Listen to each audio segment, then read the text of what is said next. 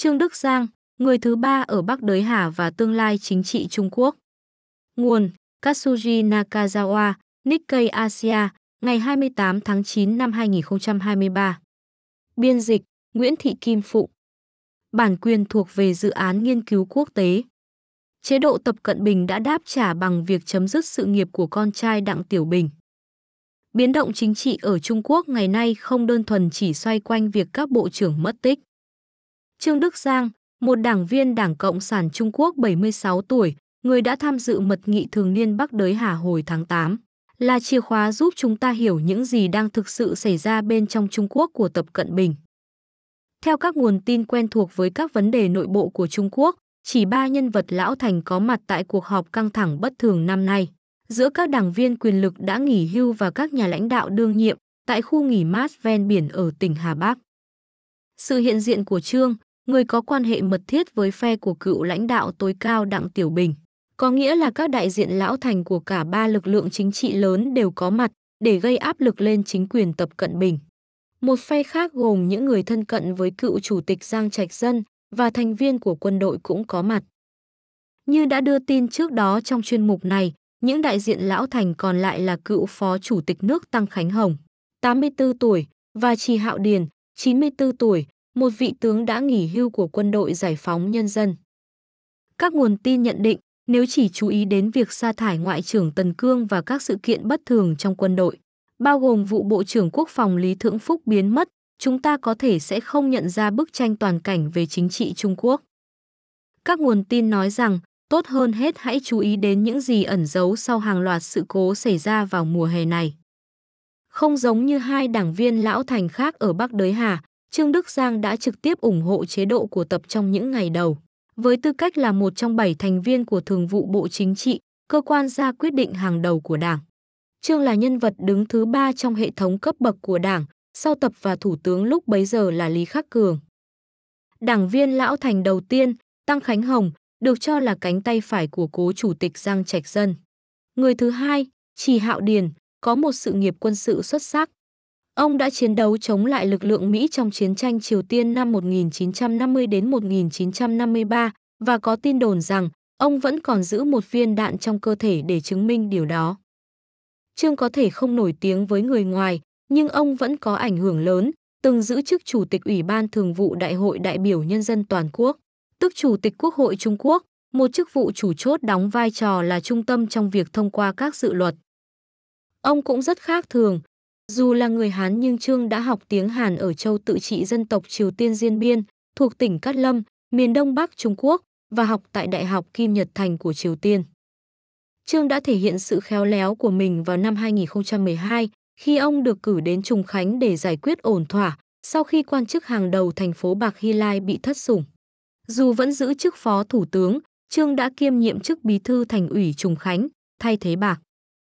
Bức ảnh dưới đây đã ghi lại cảnh Trương và Tập nói chuyện một cách thân thiện. Trương được cho là có quan hệ tốt với chủ tịch nước trước khi nghỉ hưu. Cả hai thực ra là những người quen cũ, Tập đã kế nhiệm Trương làm bí thư tỉnh ủy Chiết Giang vào đầu những năm 2000. Tuy nhiên, sự thật khó chịu với Tập là việc Trương cực kỳ thân thiết với hai đảng viên lão thành quyền lực có mối quan hệ mật thiết với Đặng Tiểu Bình.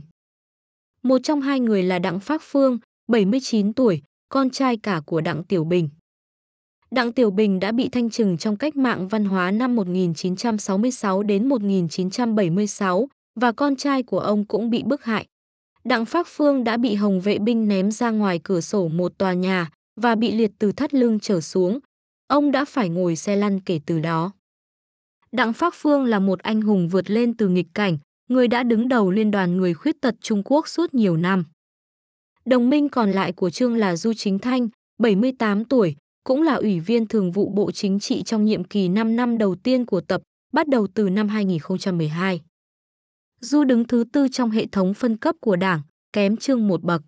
Vào thời điểm đó, Du giữ chức Chủ tịch Ủy ban Toàn quốc Hội nghị Hiệp thương Chính trị Nhân dân, cơ quan cố vấn chính trị hàng đầu của đất nước. Là một người có tính cách điềm đạm, Du có tình bạn đặc biệt sâu sắc với gia đình Đặng Tiểu Bình. Ông cũng là thế hệ đỏ thứ hai, tên gọi dành cho con cái của các lãnh đạo đảng thời cách mạng.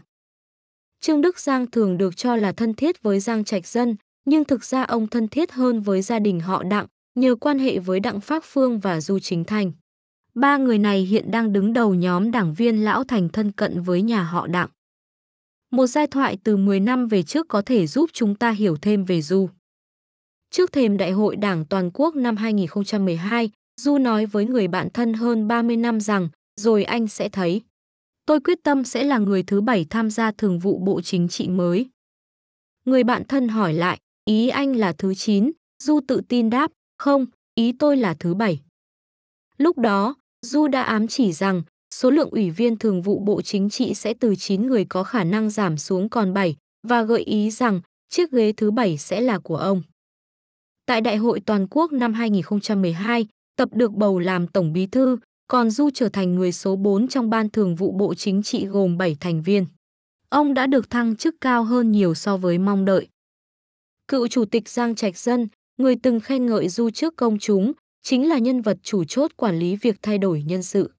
Giang có lý do để đánh giá cao Du, bằng cách thăng chức cho Du, Giang cũng đang dành sự quan tâm đặc biệt cho gia đình Đặng Tiểu Bình.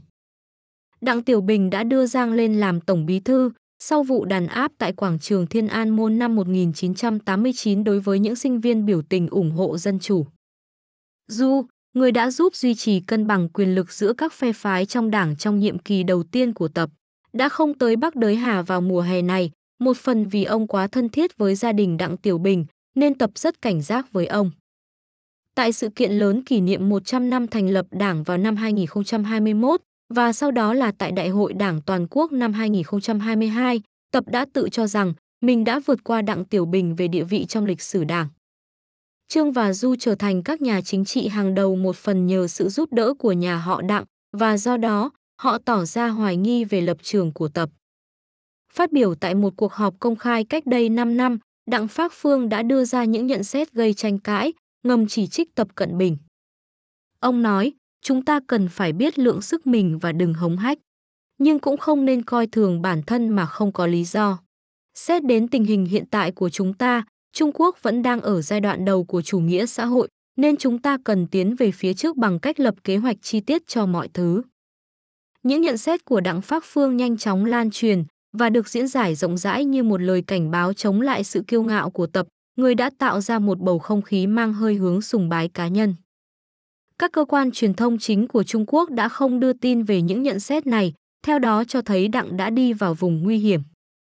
Ngày 19 tháng 9, vài tuần sau cuộc họp ở Bắc Đới Hà, một điều bất thường đã xảy ra với Đặng Phác Phương. Tại Đại hội Toàn quốc được tổ chức 5 năm một lần của Liên đoàn Người Khuyết tật Trung Quốc, người ta đã quyết định rằng ông sẽ từ chức chủ tịch danh dự của tổ chức. Ông được kế nhiệm bởi một nhân vật thân cận với tập. Khi Đặng Pháp Phương xuất hiện tại Đại hội Toàn quốc của Liên đoàn, được tổ chức ở Đại lễ Đường Nhân dân Bắc Kinh, khán giả đã vỗ tay vang dội, có lẽ để bày tỏ sự tiếc nuối trước sự ra đi của ông. Một số nhà quan sát cho rằng hành vi của các khán giả cũng có hàm ý chỉ trích cách làm việc của tập. Điều này đã xảy ra trước sự chứng kiến của tập và các cấp dưới của ông. Tại Bắc Kinh, người ta đồn rằng sự ra đi của Đặng Pháp Phương là do ông bị ép nghỉ hưu sau áp lực liên tục từ chính quyền Tập Cận Bình. Ngay cả khi việc nghỉ hưu là một kết quả được định trước, nó cũng có thể được coi là một đòn phản công của Tập sau những lời khuyên gay gắt mà ông nhận được từ các đảng viên lão thành Bắc Đới Hà. Không rõ liệu thông qua động thái này và các cuộc thanh trừng đang diễn ra trong quân đội giải phóng nhân dân, Tập có thể kiềm chế được thế hệ đỏ thứ hai và quân đội hay không. Kết quả sơ bộ của cuộc giằng co chính trị trong mùa hè này sẽ trở nên rõ ràng tại phiên họp toàn thể lần thứ ba của Ban chấp hành Trung ương Đảng lần thứ 20. Một sự kiện quan trọng dự kiến sẽ diễn ra vào tháng tới. Thông thường, đây là nơi để thảo luận về diễn biến của nền kinh tế Trung Quốc và những vấn đề lớn mà nước này đang phải đối mặt. Điều quan trọng nhất khi xem xét tình hình chính trị hiện tại của Trung Quốc là hiểu được điều gì đã diễn ra tại mật nghị Bắc Đới Hà vào mùa hè. Tác động của nó có thể ảnh hưởng đến chính trị và kinh tế Trung Quốc trong tương lai, cũng như các chính sách đối ngoại và an ninh của đất nước. Trong người thứ ba, bộ phim Noa năm 1949 lấy bối cảnh ở Viên đổ nát thời hậu chiến, người thứ ba được cho là đang nắm giữ chiếc chìa khóa mà nhân vật chính cần để giải quyết một bí ẩn. Tương tự, Trương Đức Giang, người thứ ba trong số các đảng viên lão thành ở Bắc Đới Hà, có thể nắm giữ chìa khóa để lý giải động lực quyền lực phức tạp ngày nay và cách chúng tác động đến nền chính trị Trung Quốc. Đó có thể là chiếc chìa khóa mở ra cho Trung Quốc một tương lai mới.